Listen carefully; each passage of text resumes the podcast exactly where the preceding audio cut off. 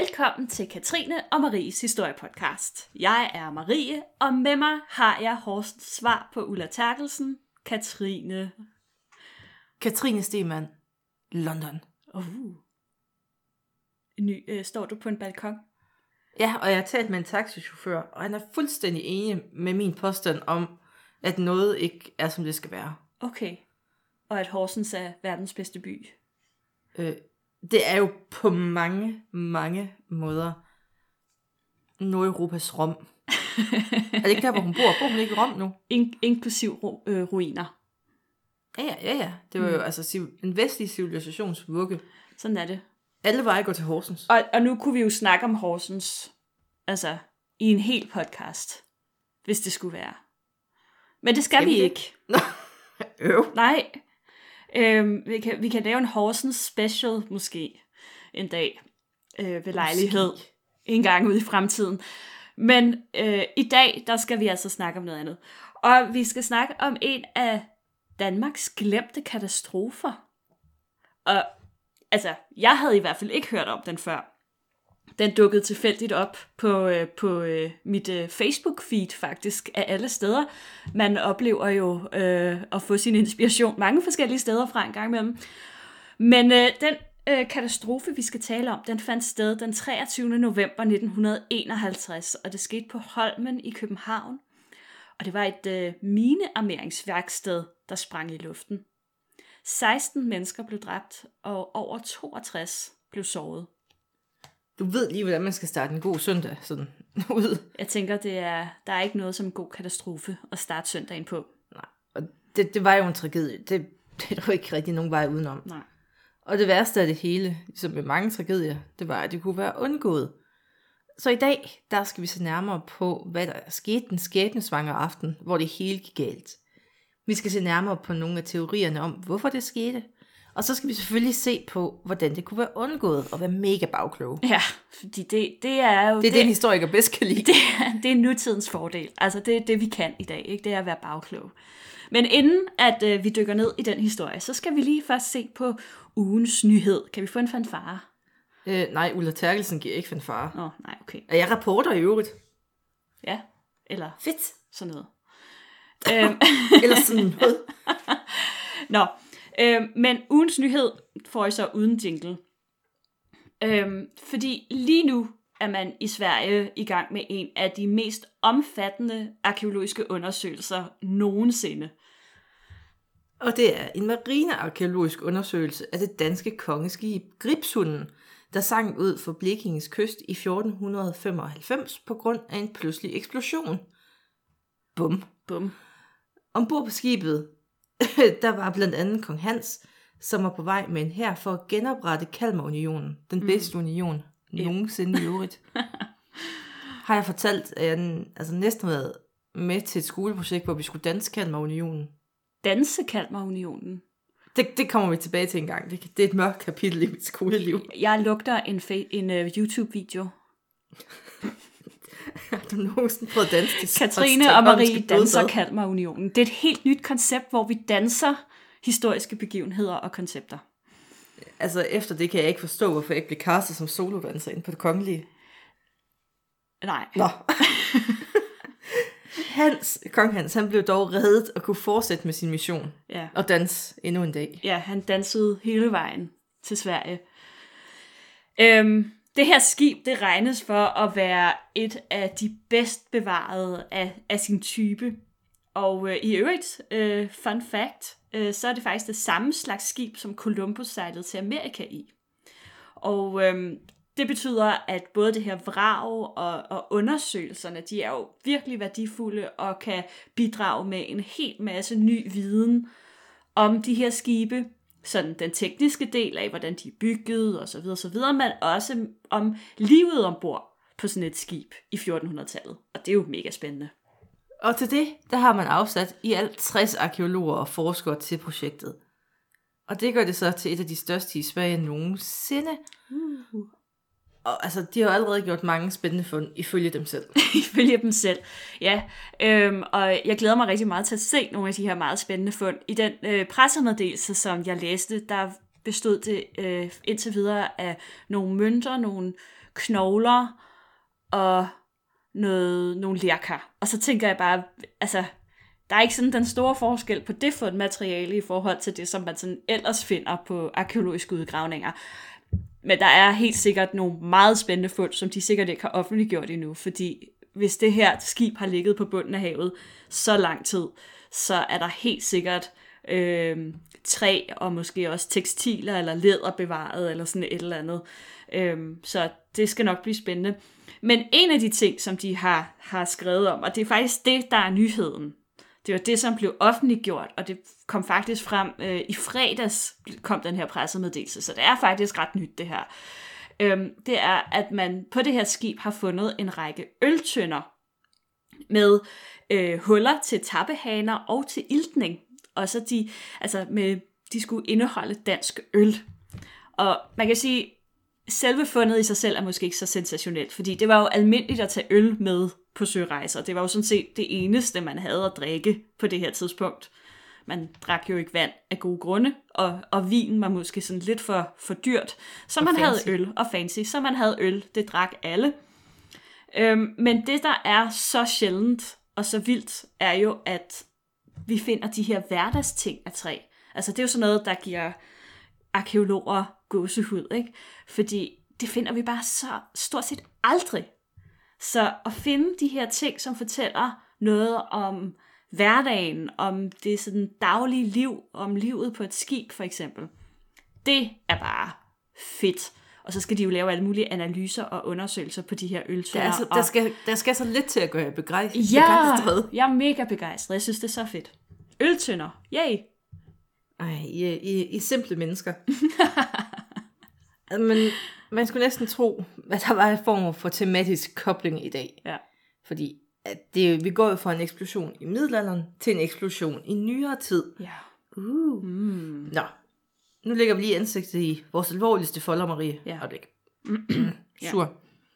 Fordi nu skal vi jo tale om altså, det, der er en tragisk minekatastrofe. Det, altså, vi joker om mange ting, men vi skal lige huske, det er jo tragisk, og der, var faktisk... der er jo stadig efterkommere, der lever. Så, det altså. er der, og der var faktisk ret mange, der døde. Og, og det, det er ikke sådan en mørkelands ting, det her. Det... Nej, vi tager, ting, vi tager så noget alvorligt.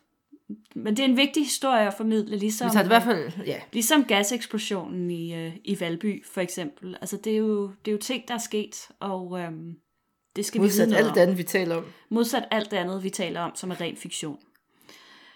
Vi skruer tiden tilbage til fredag den 23. november omkring kl. 22.40.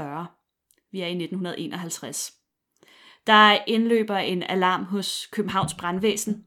Der var ild i en bygning ude på Holmen, nærmere bestemt en af Søminevæsenets værksteder på Refshaleøen. Det var som udgangspunkt en ret almindelig alarm. Holmen havde sit eget brandberedskab, men i 1951 var det skåret ind til altså en budcykel med to skumslukker. Yay. Måske lige, når man tænker på, hvad de laver derude, lidt i underkanten. Lige i underkanten. Og det var ikke usædvanligt, at Holm fik assistance af Københavns Brandvæsen, fordi er det ikke altid budcykel med to skumslukker er nok. Nej, ikke helt. Og øh, hvad brandvæsenet så ikke vidste var, at det her ikke var en almindelig brand. I værkstedet øh, var der nemlig 11 armerede søminer med i alt 4,7 tons sprængstof. Og hvad værre var, øh, Holmens eget vagtmandskab, de vidste faktisk heller ikke. Det kort, man havde over området, hvor sådan farlige bygninger de var indtegnet, det var faktisk ikke blevet opdateret siden 1946, så man vidste ikke sådan generelt på Holmen, at der, der foregik farlige ting i det her værksted. Klokken 22.50 var brandvæsenet frem og begyndte at slukke branden. Men allerede tre minutter efter blev de afbrudt. Klokken 22.53 blev København oplyst af en kæmpe ildsøjle, efterfulgt af et øre, øredøvende brag. Simpelthen. Ja, og braget det kunne høres over hele København, faktisk øh, også i Malmø, så det var et, et temmelig stort brag det her. Fra Christianshavn til Østerbro, der blev ruder knust, og gaderne de var dækket af glasskov. De 16 brandfolk, som havde været i gang med slukningsarbejdet på det her tidspunkt, de blev dræbt på stedet. Og udover de 16 døde, så blev 28 hårdt kvæstet, mens 32 blev lettere såret. Næste dag, der besigtigede man skaderne. Hvor værkstedet havde været, der var nu et kæmpe krater, som var 20 meter langt, 10 meter bredt og 5 meter dybt.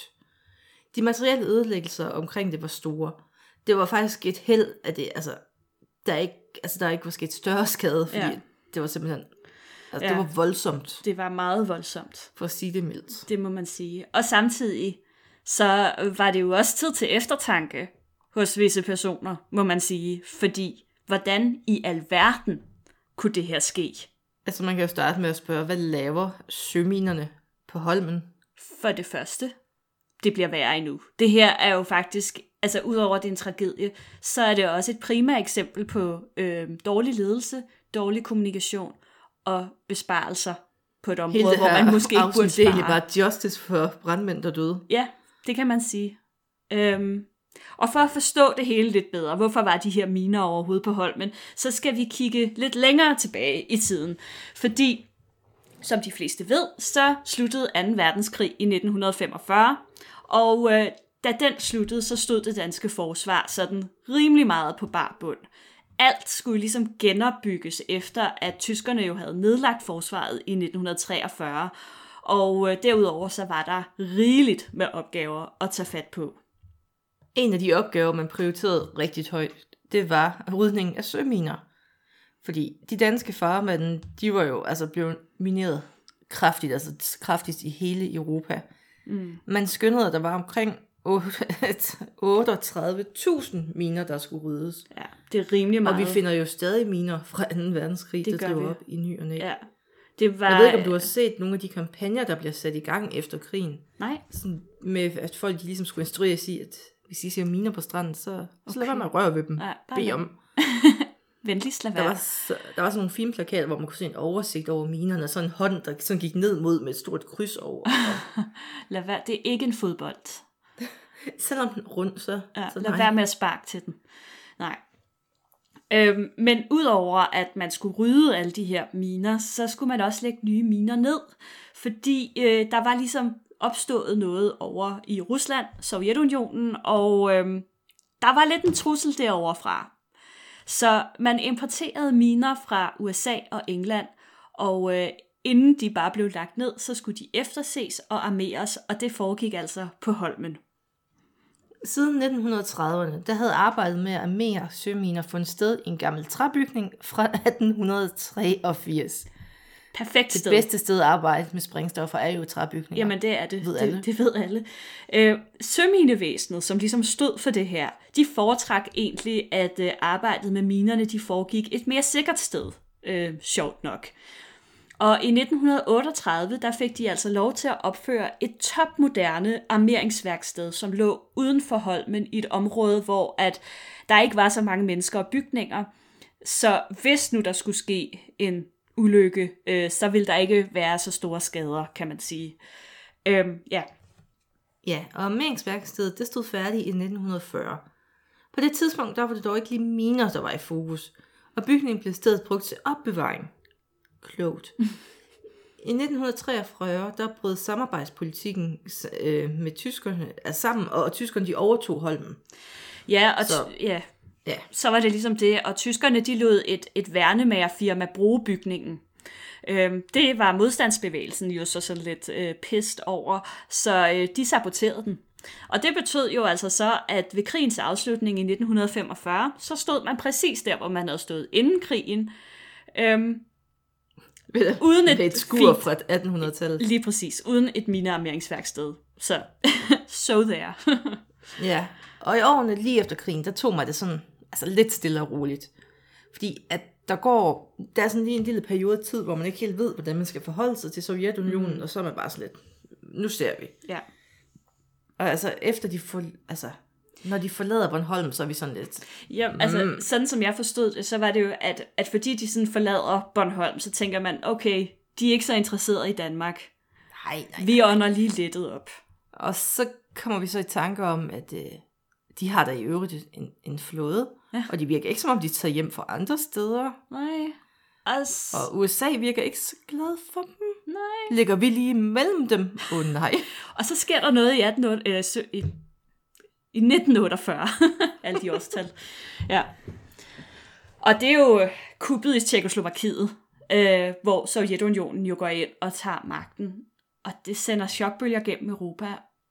Og det er måske lidt det, og nu må du rette mig, fordi det er dig, der er historiker. Gerne. Øhm, men jeg har sådan lidt indtryk af, at det er der, hvor man sådan for alvor så begynder at anerkende, at Sovjet er en reel trussel mod øh, ikke bare Danmark, men altså verdensfreden. De er ikke sådan, at de måske har en lidt ekspansiv politik på nogle punkter. en og Danmark ligger en interessefære, så det er sådan lidt... Det er jo det. Øh, og Også i, fordi, øh, at der er jo ligesom en flåde, der skal ud igennem dansk farvand, hvis de skal i krig med andre. Det er jo det. Så man, er ja. sådan, man sidder lidt i sådan en lidt, en, en lidt kedelig situation. Og øh, i, i Danmark, der begynder man at frygte en sovjetisk invasion. Og der kommer altså nogle sådan ret, øh, hvad skal man sige, reelle rygter kan man sige det? Altså sådan, ja, det var jo, det altså, var, der var jo planer om Der var planer det om det, og i uh, påsken 1948, der vælger den danske regering så at, at, sætte hæren og søværnet i alarmberedskab. Og her der spillede søminevæsenet en ret væsentlig rolle. Fordi søminerne, det var jo altså det eneste sådan rigtig brugbare våbensystem, som man kunne stille med på det her tidspunkt. Ja, men Fordi var, man, man ja. havde jo ikke rigtig noget andet. Nej, det hele, det var, altså, og man skal jo også tænke på, øh, en af de ting, som øh, søværnet gjorde, da tyskerne ligesom brød med samarbejdspolitikken, det var, at man ligesom ødelagde flåden. Øhm, så de ikke fik fingre gør. i den. Ja, og det har vi jo gjort før, så vidt jeg husker. Men, øhm, men, men det betyder jo også, at når man står der efter krigen, så har man jo sådan reelt set ikke rigtig nogen flåde at stille med. Eller så, så det er ligesom det, er ligesom det man har. Ikke? Og, øh, men her i, i 1948, så Marineministeriet, øh, de lægger pres på søminevæsenet for at sætte fart på klargøringen. Søminerne, de skal altså ud og forsvare Danmark i, i farvandet. Øhm, og behovet for et ordentligt armeringsværksted, det opstår igen. Man diskuterer frem og tilbage, sådan rimelig lang tid, og øh, så bliver det besluttet, at, øh, at man flytter ind i træbygningen fra 1883 igen. Thumbs up. Yes. Ja, søvæsenets ledelse protesterede højlydt, men politikerne de ignorerede det. Derudover der glemte man at fortælle flådestationen på Holmen, som havde det overordnede ansvar derude, at der nu blev armeret miner i de gamle bygninger igen. Ja, og man Surprise. kan spørge sig selv, altså helt ærligt, minearmering i en gammel træbygning? What could possibly go wrong? Intet. Intet. Intet. Intet. Det er fuldstændig ufarligt. Værkstedet, det var sådan en toetagers bygning. I stueetagen, der lå minearmeringsværkstedet og et kontor. På første salen, der lå omklædningsrum og spisestue for personalet. Og ligesom mange af de andre træbygninger ude på Holmen, så blev armeringsværkstedet opvarmet med kakkelovne. Der stod to i den her byg, eller der stod to i stueetagen, og så var der en på første salen. Man vidste egentlig godt, at kakkelovne og sprængstof muligvis ikke var den bedste kombination. Så man havde indført nogle ret strenge regler omkring fyring i de her ovne. Der måtte ikke fyres efter kl. 12, øh, og det var simpelthen for at sikre, at ovnene de var kolde ved fyreaften. Og derudover så udnævnte man to kakkelovnsansvarlige, der skulle tjekke ovnene, inden man forlod bygningen. Efter krigen, der blev hæren og søværnet underlagt utallige nedskæringer. Der blev gennemført altså, mere eller mindre elegante ting ude på Holmen. Mm. For eksempel der valgte man at skære ned på vagtpersonalet.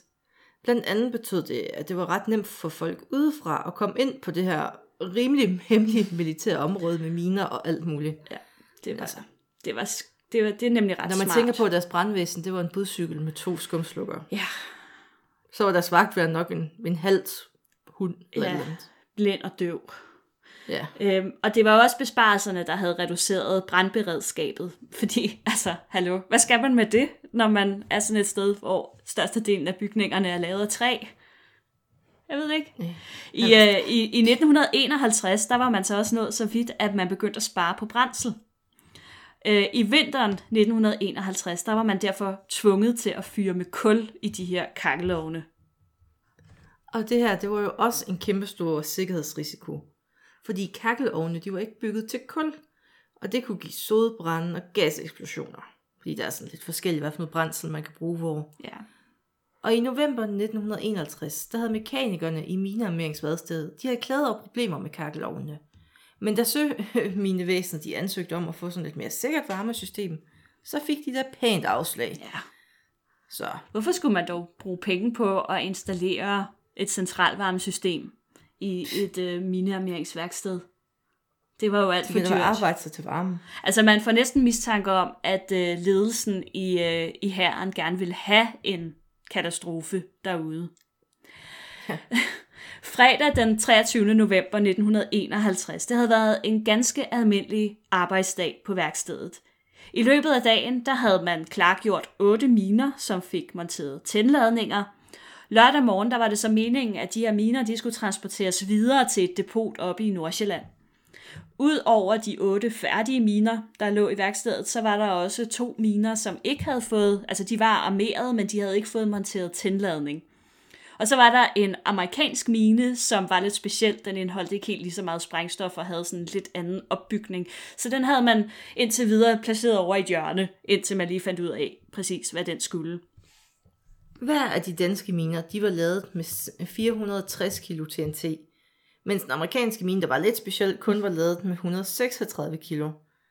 Så samlet set, hvis man er lidt hurtig til matematik, så befinder der sig simpelthen 4,7 tons sprængstof i en træbygning fra 1883, der var opvarmet af gamle kakkelovne, der blev fyret forkert.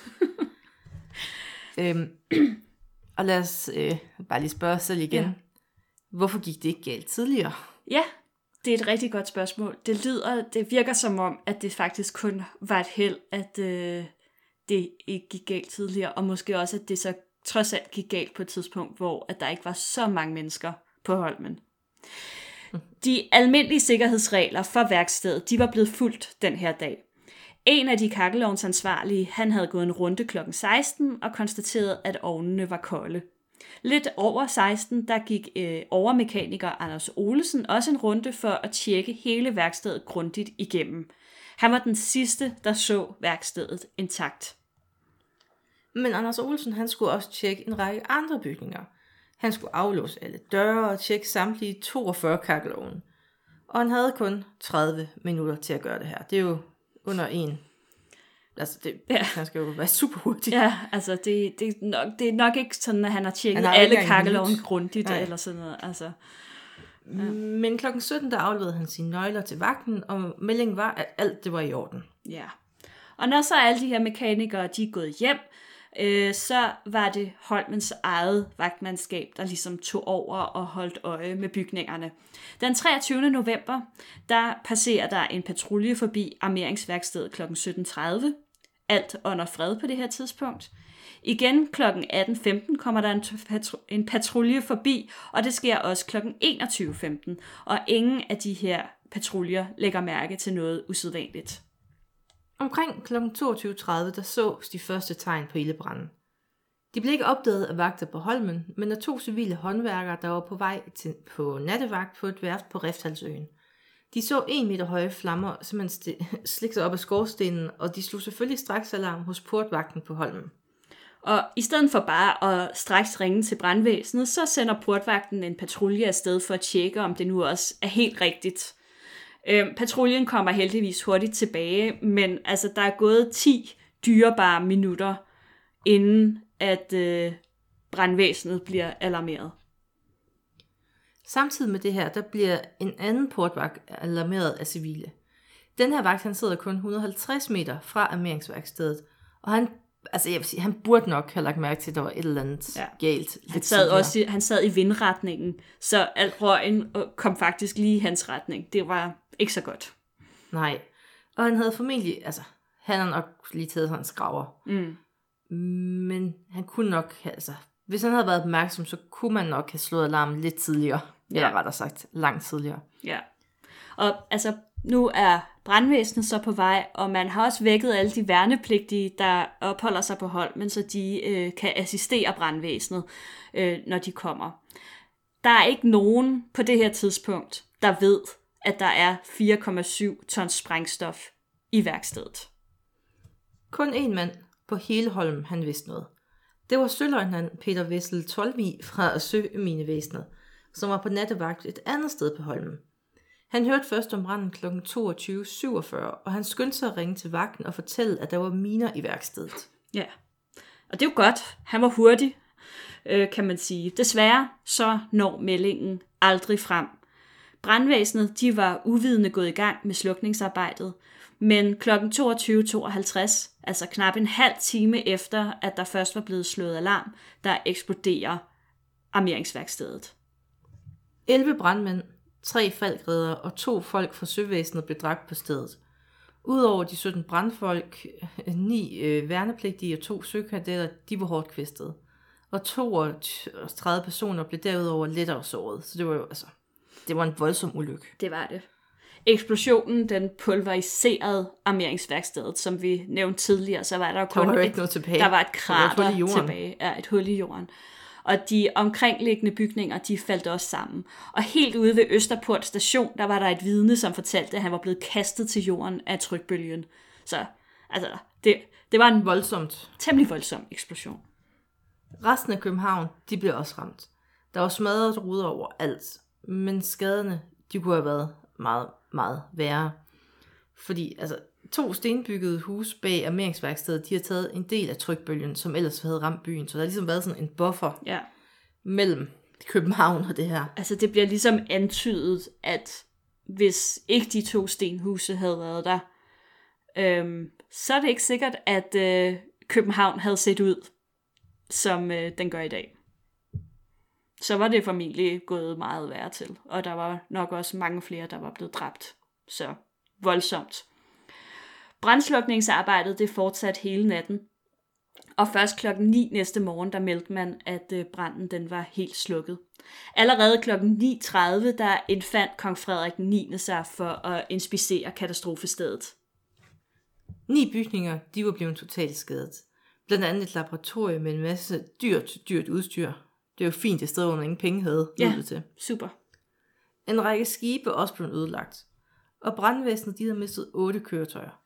Alt i alt, der opgjorde man skaderne til en halv million kroner i datidens penge. Og dengang, der var pengene jo meget mere værd. Ja.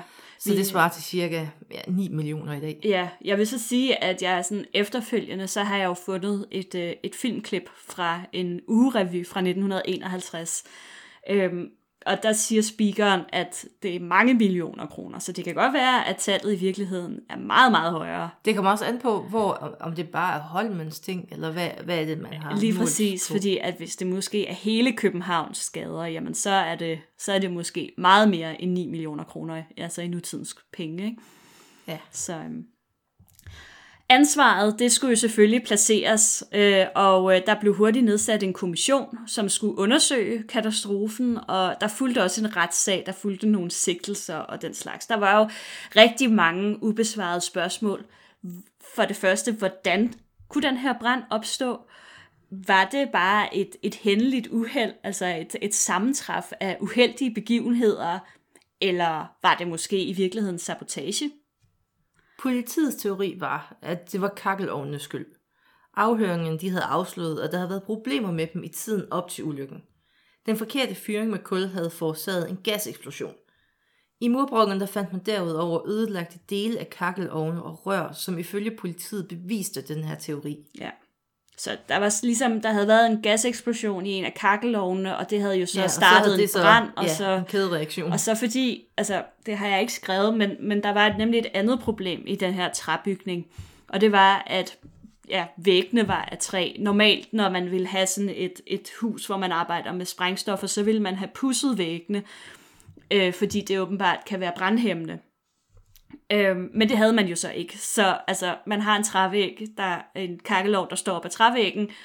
Den Du begynder at brænde, tændstik. og så, øh, ja, så øh, brænder hele siden af huset. Det kommer ned i armeringsværkstedet. Kaboom.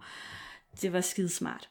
Øhm, en anden ting, som man jo faktisk også godt vidste på forhånd, det var, at øh, det her sprængstof, det var faktisk øh, selv, selv når det ikke var sådan, øh, hvad hedder det, at der ikke var tændladninger, øh, så kunne det faktisk sprænge, hvis det blev overophedet. Det kan vi lige vende tilbage til senere. Fedt. Det er endnu en af de der ting, man godt vidste og ikke gjorde. Det var ikke alle, som var helt enige i politiets kakkelovens teori. Der var nemlig også nogle vidneudsagn, som talte imod den. Øh, Blandt andet så sagde man, at, øh, at altså, det var ikke særlig koldt i den her november måned i 1951. Og derfor havde man faktisk ikke fyret særlig meget i de her kakkelovne. Og derudover, så havde man ikke fyret siden kl. 12, og ovnene havde jo været kolde ved fyreaften kl. 16, hvis man skal tro på øh, de her kakkelovens ansvarlige i hvert fald. Så man kan sige, at forudsætningerne for en kakkelovnsbrand, de var ligesom ikke rigtig til stede i huset. Nej, og cigaretskodder og elektriske kortslutninger, altså teorien om det, det blev også afvist. Mm. Og derfor så er det eneste reelle sådan alternativ til kakkelovsteorien, at der var tale om sabotage. Ja, Altså, der, der er nogen, der altså, ja bevidst var gået ind for at ødelægge det. lige præcis. Og havde ildspåsat øh, huset. Og så vender man tilbage til nogle af de her besparelser, der havde været. Fordi det var utrolig nemt for civile at komme ind på Holmen. Øhm, man kunne gå igennem portene, fordi af en eller anden årsag, så krævede det ikke adgangskort at komme ind på Holmen. Så hmm, man kunne sådan set bare sige, at man havde et ærne, og så kom man ind. Øh, man kunne også vælge, hvis man var lidt mere fordækt, at kravle ind gennem nogle af de meget store huller, som var i hegnet ind til Holmen. Så man kan sige, at mm, sikkerheden var ikke i top på det her tidspunkt, og man havde åbenbart ikke sådan rigtig midler til at gøre noget ved det. Eller også havde man bare undervurderet øh, Behovet for behovet for det. Ja. Politiet de skrev dog i deres rapport, at der ikke var observeret nogen mistænkelige personer på området den dag eller aften. det. Men det var måske ikke helt rigtigt. Nej. En kystløjtnant, han kunne nemlig fortælle, at der omkring klokken 3 om natten mellem den 23. og 24. november blev set en person, som sne sig afsted. Og da man råbte, at personen skulle give sig til kende, så stak personen af. Og det er jo Det sådan, er om noget mistænkelig adfærd. Ja, det må man sige. Og især når det sådan er på brandnatten og den slags. Øhm, politiet havde kendskab til den her beretning, men mente, at det nok bare var en af de værnepligtige, som ligesom prøvede at snige sig ud i byen på en druktur eller et eller andet. De undersøgte faktisk slet ikke sagen nærmere. Øhm, man fandt aldrig ud af, hvem den her person var. Øhm, så man kan sige, det, det var sådan rimelig mistænkeligt. Og der begyndte også snart at cirkulere rygter om, at det var en indefra, øh, som havde sat ild til værkstedet.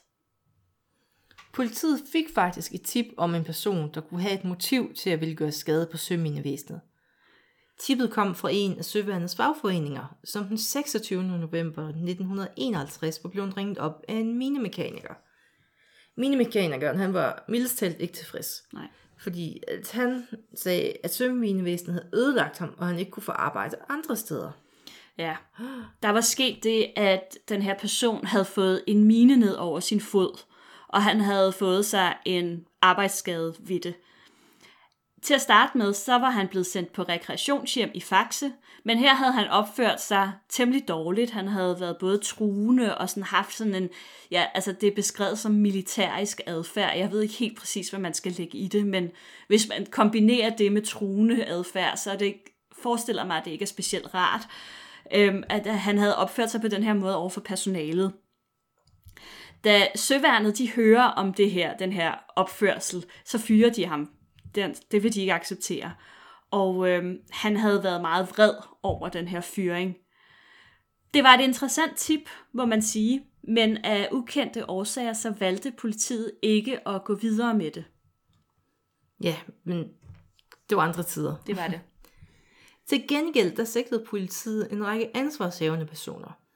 Det var tydeligt, at sikkerheden ikke havde været god nok, og besparelsen de havde gjort arbejdsmiljøet farligt, og at ledelsen i Søminevæsenet, Søværnet og i Marineministeriet havde været til dumme karakter. Ja, Man havde ikke lavet de rigtige forhold. Altså man havde Nej. simpelthen skabt ja, Ja. grobund for det her kunne gå galt. det havde man. Kommunikationen, altså der var, altså der er jo ikke, hvordan, hvordan kunne det være, at man ikke på Holmen vidste, hvad der foregik på Holmen?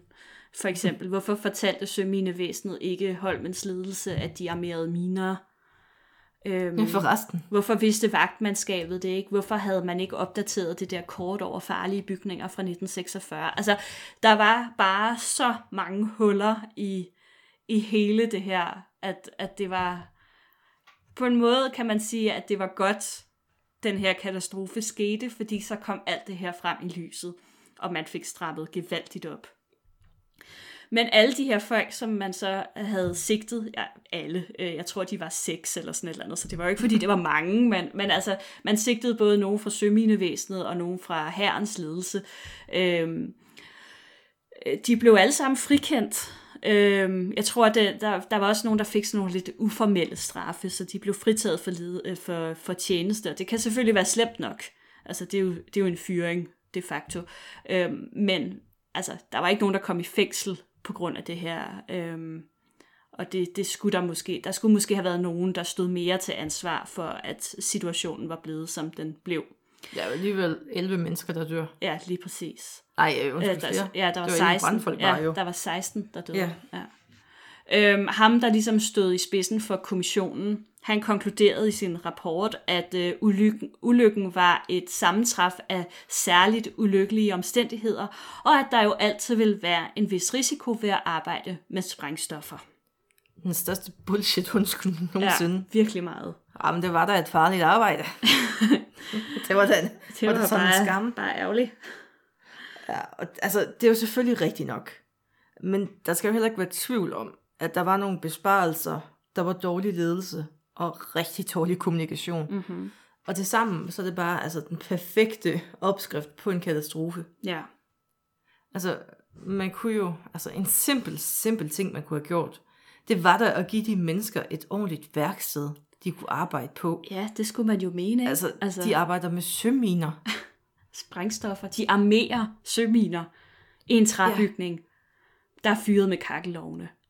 Altså, det er, Lad jo, mig sige det på den måde. Det er ikke optimalt. det, det er ikke optimalt. Og vi to, altså okay, du ved måske lidt om miner. Jeg ved ingenting om miner.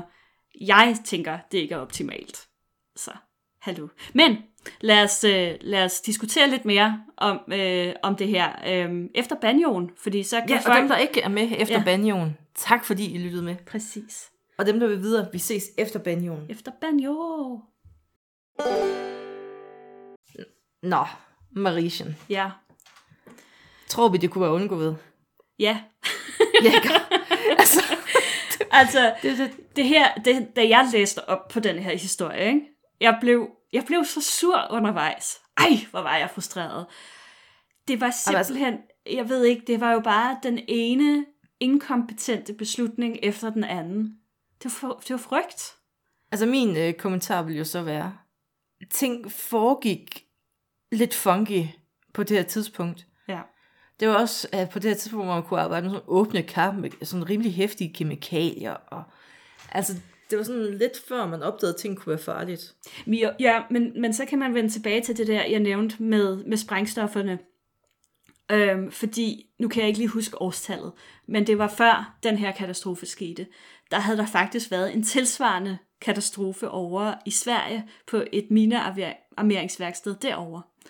Sjovt nok var det også træbygninger, det hele. Det har de jo en tendens til at bygge træbygninger i Sverige. Og så er den også rød og Pippi boede ved siden af. Lige præcis, og alle vi børn i Bullerby, de øh, gik hånd i hånd omkring på det her. Pippis minearmeringsværksted. ja. øhm, der var sket nogenlunde det samme. Øhm, der var også mennesker, der var døde, og der var rigtig mange ødelæggelser. Og så var det, at man var blevet klar over, hmm, det her sprængstof, som egentlig jo er meget stabilt, og, øh, og netop ikke bare sådan Ja, fordi springer... det var så det næste, jeg skulle sige. Altså, minearmering er nok ikke det farligste job med sprængstoffer, der findes. Nej, og, og lige præcis, Men... altså den, det type sprængstof, som de brugte, øh, var meget mere stabilt, end det man måske tidligere havde brugt. Men det kunne bare ikke tåle at blive udsat for meget høje temperaturer, som for eksempel hvis der opstår en ildebrand. Øhm, og det vidste man godt, men man valgte at ligesom ignorere det. Man tog chancen. Man tog chancen. Men det var jo også et prioriteringsspil for forsvaret i den her tid. Ja. Fordi man havde jo ligesom et forsvar, der skulle opbygges. Og så var der bare nogle hjørner, der nogle steder blev skåret lidt hårdt. Men det er måske bare et rigtig dumt Altså sted. det er dumt, altså det er dumme hjørner at skære, men man havde nok tænkt, altså GSG-princippet går så godt. altså, men altså, jeg kan også bare se for mig de her billeder af sådan nogle, altså de her politikere, som sidder inde på Christiansborg, og en eller anden herledelse, som også sidder måske et andet sted end på Holmen. og sidder på et eller andet kontor og laver sådan nogle skrivebordsbesparelser, hvor de tænker, at her kan vi sagtens lige spare lidt, og her kan vi også bare sagtens spare lidt. Og så er der alle dem, som står ude i virkeligheden med hænderne nede i bolddejen, og bare tænker, øh, øh, nej, hvad sker der? Altså, det her det er et rigtig dårligt sted at spare. Der er visse paralleller til i dag, skal vi bare sige det sådan? Altså, det, det tror jeg, jeg tror ikke, at man har lært i forhold til det der med at lave skrivebordsbesparelser. Og lige tjek, lige afprøve dem, sige, hey, jeg er ude i virkeligheden. Hvad synes I om de her besparelser? Dur det? Kan Forstod, vi... det var arbejdsmiljørepræsentant dengang, eller det fandtes jo ikke Nej, heldigvis fandtes det Eller det var, det var ikke heldigvis, men, men heldigvis. Øh, det havde faktisk været rigtig godt, hvis der havde været en arbejdsmiljørepræsentant. Der lige har sagt, øh, altså nu arbejder I jo godt nok med springstoffer ja. i et træhus med kakkelovne, siger du? Ja. Og I lader bare ja. de der miner være i det her værksted om aftenen. Mm. Spændende. Uden opsyn. Spændende. Mm.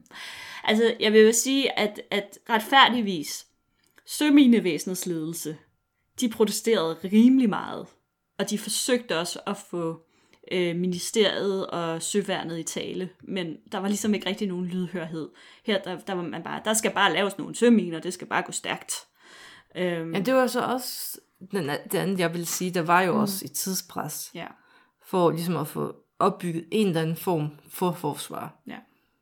Fordi, altså, man, man følte sig jo nogle steder troede på Danmarks eksistens. Det kunne jo være, at russerne de kom rullende igen. Ja, ja. Men, så skulle vi da i hvert fald have lidt miner. Og man havde jo lige oplevet fem års ja. besættelse, så man havde det sådan rimelig frisk i erindringen om, hvordan det var. Og man havde måske ikke sådan lyst til at opleve det, det en gang til. Fedt. Nej, man havde ikke lyst til at gøre det en gang til. Marie, mens vi taler, jeg er i gang med at slå en æderkop ihjel. Ah! Okay, okay, den faldt ned. Jeg tror... Nej, jeg fanger den. Det er, det er live drama. Okay, nej. Ah. Ah. Men, men mens Katrine øh, slår den her æderkop ihjel, så kan jeg jo lige kaste en tanke ud. øh, hvilken teori tror du så mest på? Fordi, altså jeg må altså, også indrømme, jeg tror på at... eksplosionen. Det tror du? Trods alt. Nå, fordi altså jeg blev mere og mere konspiratorisk efterhånden, som jeg læste det her. Også, også efterhånden, som jeg ligesom læste de ting, som politiet havde valgt ikke at ligesom gå videre med. Jamen det kan, altså det kan jo sagtens være, men Altså, jeg har jo lært, at den mest logiske forklaring jo ofte er den rigtige. ja, okay. Men den kunne, altså... Og man kunne jo Jeg kan godt se, det. hvorfor... Ja. Altså, det er svært at bevise, at der er sabotage indover. Det er det. Men måske det ikke man bare sagt, over det. Altså, vi kan, vi kan mødes på midten, Maria. vi kan sige, at det er sabotage, men vedkommende brugt kakkelovnen. kakkelovnen. Jamen, fordi... Altså tændt op i den. Jamen altså, man kan jo sige, at... Øhm, det er jo noget, man ikke lægger mærke til sådan udefra kommende. Så, sådan, så tænder man, og så bum. Ja, man kan sige, at de der kakkelovnsansvarlige, de sagde i vidneafhøringen, at kakkelovnene var kolde, da de gik ja, ja, hjem. men så er vedkommende, der Men ved vi det? Op. Altså, ved vi? Ja. Det ved vi jo ikke, om de var. Det kan jo være noget, de bare har sagt, for ligesom også ja, at vaske hænder og sige, ah, måske, måske i virkeligheden, så glemte de måske lige at tjekke dem den dag. Altså, vi ved ja, det jo reelt set ikke. Altså, de var der jo altså, ikke. Nej, og der måske, er ikke noget schema, der, altså, tror jeg ikke, hvor de lige har sagt, tjek, tjek, tjek, det er ikke blevet, det er ikke blevet tjekket, nej. Altså, sikkerhedsforanstaltningerne, de var ikke på den måde, sådan, som sagt, helt i top. Så, nej. altså, det, øhm, det kan godt være, at, at det ikke var sabotage. Jeg synes bare, det var det er en meget mere spændende forklaring. Og hvem var det... den person, der var derude midt om natten? Jamen, det er en god fortælling, men man skal, nogle gange skal man også bare sige, det kan jo også være en, der er løbet ind nysgerrig for at se, hvad der skete. Men hvorfor vil han så ikke give sig til kende, Katrine?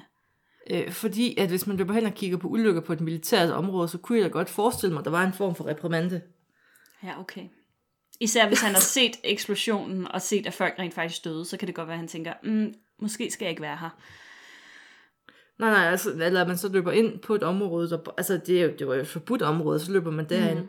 Jeg skulle da også løbet væk. Ja, klart. Altså, altså der har bare været en, der måske har været nysgerrig, og så, mm. ja. Det er jo det. Det, det sidste sådan, spørgsmål, som jeg har noteret, det er, om der sådan er paralleller til den her katastrofe. Og altså, man kan jo sige, det er der jo på sin vis heldigvis ikke, men det er der jo så lidt alligevel. Fordi... Altså, vi har fyrværkerikatastrofen i Seest.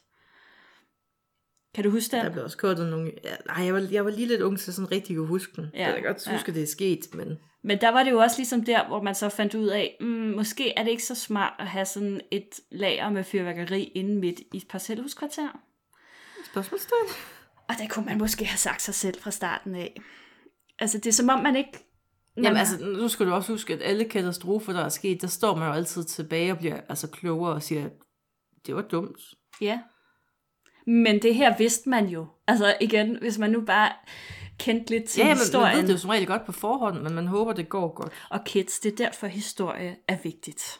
Fordi vi skal bruge historien til at Vi lære er af. menneskelighedens arbejdsmiljørepræsentanter. Ja, vi siger, hey, det her, det har vi faktisk prøvet før. Det gik ikke så godt. Lad lige være med det. Altså, det er øh, det. Er det. Men, men for, for andre, som ikke kan huske Seest, og jeg må faktisk ærligt indrømme, og det burde jeg måske lige have tjekket op på. Ved du hvad, jeg googler det lige. Det kan vi godt gøre, mens vi lige snakker her. Det er jo Okay, sådan jamen, så holder jeg den kørende. Øhm, Altså, igen, alle katastrofer, der står man jo tilbage og siger, det kunne godt være undgået, Ja. fordi det er jo altid en masse... Altså, det er sjældent, at det kommer som ja, det var et lyn for en blå himmel. det var faktisk, øh, det var faktisk allerede i 2004. Så det er, det er alligevel, altså, det er mange år 14. siden, men, øh, og det her, det var så cirka øh, 284 ton øh, sprængstof, der sprang i luften i Seest. Ja, det var lidt mere end... Så det var lidt, det var lidt mere. Øh, og der var så til synligheden, der var, der var en, der døde, og to, der blev hårdt såret. Så det var jo heldigvis ikke, øh, altså der skete jo heldigvis ikke, øh, altså der, det kunne have gået meget værre, skal man sige det sådan, men, men, øh, men der var jo rigtig mange mennesker, som blev påvirket af det her, fordi det var inde midt i et parcelhuskvarter. Og øh, rigtig mange huse, der blev ødelagt. Og rigtig mange, der, jeg tror stadig i dag, mener jeg har hørt, der lider af post-traumatisk øh, stresssyndrom. Og som ikke, det kan jeg da godt forstå, som ikke jeg rigtig kan lide nytårsaften længere, fordi man ligesom bliver mindet om den aften, hvor man Øh, alt der, jeg har aldrig hørt noget, der er mere forståeligt i hele verden. Nej, det må jeg også indrømme. Så, altså, øh, jeg tror, at øh, lektien kan være også i forhold til, altså, opbevare sprængstof. Du skal ikke opbevare sprængstof og fyre med kakkeloven. Nej, og lad være med at lægge dit depot inde midt i et parcelhuskvarter.